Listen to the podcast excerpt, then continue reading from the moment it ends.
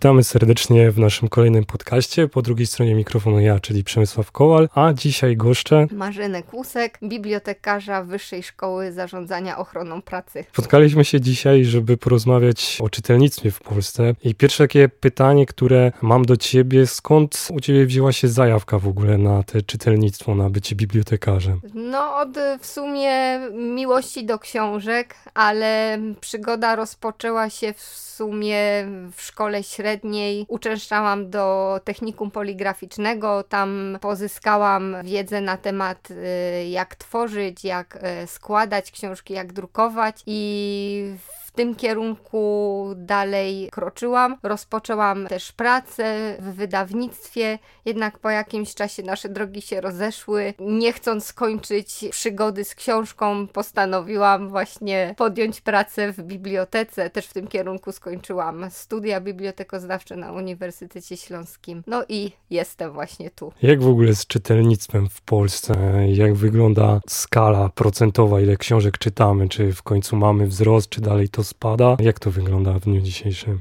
No, po takiej lekkiej euforii w e, roku 2020, kiedy właśnie nastąpiła pandemia, ludzie mieli troszkę więcej czasu, więc chętnie sięgali po te książki, więc wzrost był około 40, e, sięgał 42%. Natomiast nie ustabilizowało się to i na chwilę obecną po wynikach, które właśnie teraz ogłosiła w czerwcu Biblioteka Narodowa, raport Stan czytelnictwa książek w Polsce w drugim roku pandemii 2021-2022 znowu się nieco obniżył do 38%. Także no nie wychodzimy za dobrze w skali też Europy, ponieważ w przypadku w porównaniu do na przykład Luksemburczyków, gdzie czytelnictwo sięga 80%, czy też innych typu. E, no właśnie, gdzie się najwięcej książek czyta w Europie? To jest ciekawe pytanie. No tak, e, pro, poza Luksemburczykami to jeszcze Szwedzi przodują, e, Niemcy, Finowie, Austriacy. No my bardziej gonimy ogon. Nie, nie ostatnie miejsce, ostatnie bardziej Rumunia, poniżej 30%, no ale nam też niewiele brakuje, bo te 38 to, to też nie jest zbyt dobry wynik. Skąd to się bierze, że Polacy nie czytają? Podejrzewam, bo tak, jeszcze w latach e, do 2006 roku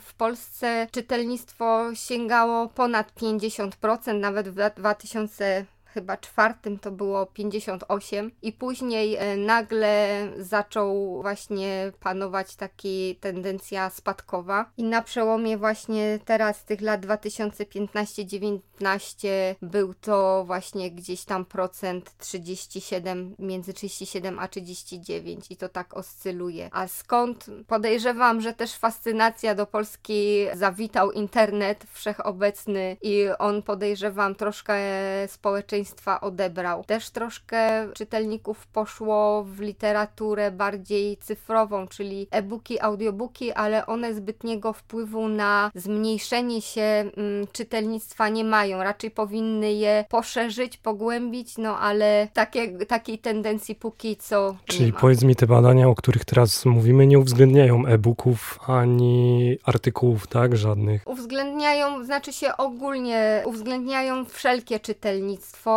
w tym literaturę właśnie w wersji papierowej, jak i w nowoczesnych formach elektronicznych, ale póki co te badania pokazują, że są to, jest to znikomy procent osób chętnych sięgających po właśnie ten nowy typ książki. Pytanie odnośnie sięgania po książkę mam. Powiedz, w jakim wieku ktoś sięga po jaki rodzaj książki? Kiedy odstawiają młodzi już jakieś fantastyki, bajki, zaczynają się ciekawić czymś innym? Mhm. Właśnie tak z tych danych statystycznych na ten rok 2021-2022 akurat na przykład science fiction niezbyt wysoką pozycję w gatunkach y, literackich y, sięga, bo tylko 9% właśnie czytelników po ten typ literatury jest chętnych skorzystać i najczęściej jest to właśnie płeć męska, w tym tacy, tacy młodzi dorośli, no i właśnie młodzież. Natomiast później tendencja idzie bardziej w literaturę kryminalną. To jest w sumie teraz numer jeden i troszkę nawet zaczyna punktować dalej, umacnia się pozycja właśnie literatury kryminalnej na, na rynku wydawniczym. Po nią sięgają mimo wydawałoby się tematyki i tak w większym troszkę procencie kobiety niż mężczyźni. Po mężczyźni przodują w literaturze właśnie typowo non-fiction, czyli e, w biografiach, reportażach, ale też ten procent zróżnicowania nie jest zbyt wielki. Jest to kobiety 14%, mężczyźni 19%, więc nie, ale jednak ta tendencja jest bardziej z przewagą na, na grono męskie. Jak myślisz, skąd się bierze temat kryminałów wiodący w popkulturze w ogóle? Bo wiesz, z jednej strony książki, z drugiej strony podcasty, tak naprawdę seriale śledcze, paradokumenty, to wszystko ma bardzo dużą oglądalność. W kinie w większości filmów, na które się wybieramy, to też są jakieś thrillery czy filmy akcji. Dlaczego ten temat jest taki chodliwy? Te poczucie grozy, sprawiedliwości? Podejrzewam, że właśnie emocje, że ludzie chcą troszkę odreagować codzienność, jakąś taką monotonię, zarazem w fotelu oglądając tylko coś mrocznego, czują się bardziej bezpiecznie, bo, bo wiedzą, że, że to ich faktycznie bezpośrednio jakoś nie dotyka. Zresztą więcej też media teraz nagłaśniają różnych. Z, y, drastycznych wydarzeń, które mają w życiu codziennym miejsce. Ludzi to jednak gdzieś tam nakręca, interesuje, więc myślę, że, że to ten powód. No dobrze, pytałem o sam gatunek, to zapytam w takim razie o autorów. Jacy, po jakich autorów najchętniej e, sięgamy? Jeśli chodzi o właśnie ten gatunek e, top 1 e, w czytelnictwa, czyli literatura kryminalna, sensacyjna, thrillery, thrillery psychologiczne, powieść detektywistyczna, no to pierwsze miejsce wciąż nasz polski autor Remigiusz Mróz. Kolejne miejsce wytrącił z numeru, z numeru 2 Harl Coben od dłuższego czasu piastującego to miejsce Stephena Kinga. Ale jeśli chodzi o kolejne miejsce w literatury kryminalnej, no to bardzo chętnie e, sięgamy po Katarzynę Bondę mm, i ten cały jej cykl z Hubertem Meyerem. Poza tym z literatury jeszcze kryminalnej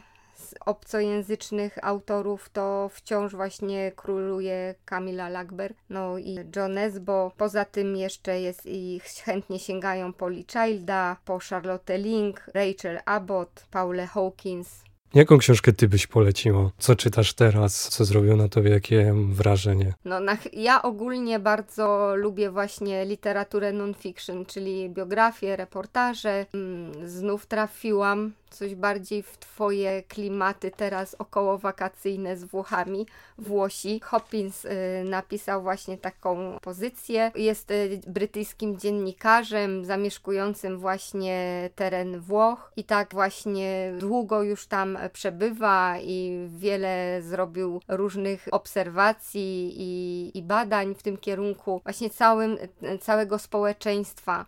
Wciąż się zastanawia, czy faktycznie zjednoczone teraz Włochy, bo ze 150 lat gdzieś są, czy oni faktycznie, gdyby się go spytało, kim jesteś, czy faktycznie by odpowiedział, że jestem Włochem, czy jednak może jestem Toskańczykiem, czy, czy, z, innej, e, czy z innego regionu. Też porusza tam tematy i polityczne, i troszkę ko kościelne. Cały, cały przekrój, cała grama, gama właśnie ciekawych informacji w fajny sposób podanych, także jeśli ktoś się wybiera na wakacje właśnie w kierunku Włoch, albo ogólnie interesuje się Włochami, no to ta pozycja jak najbardziej na Będę plus. musiał sprawdzić no. jak najszybciej przed urlopem. No dobra, a co w takim razie oprócz jeszcze kryminałów, co ludziom wpada tak jakby do głów? Mhm. Numer dwa to jest literatura obyczajowa, romanse na ubarwieniem erotycznym, bo gdzieś tam ciągle po tym greju zakrólowała e, pisarka nasza Blanka Lipińska i ten, e, ten wątek jednak jest wciąż chętnie czytany, wiadomo w przewadze przez płeć. Czytałaś? Nie. Dlaczego?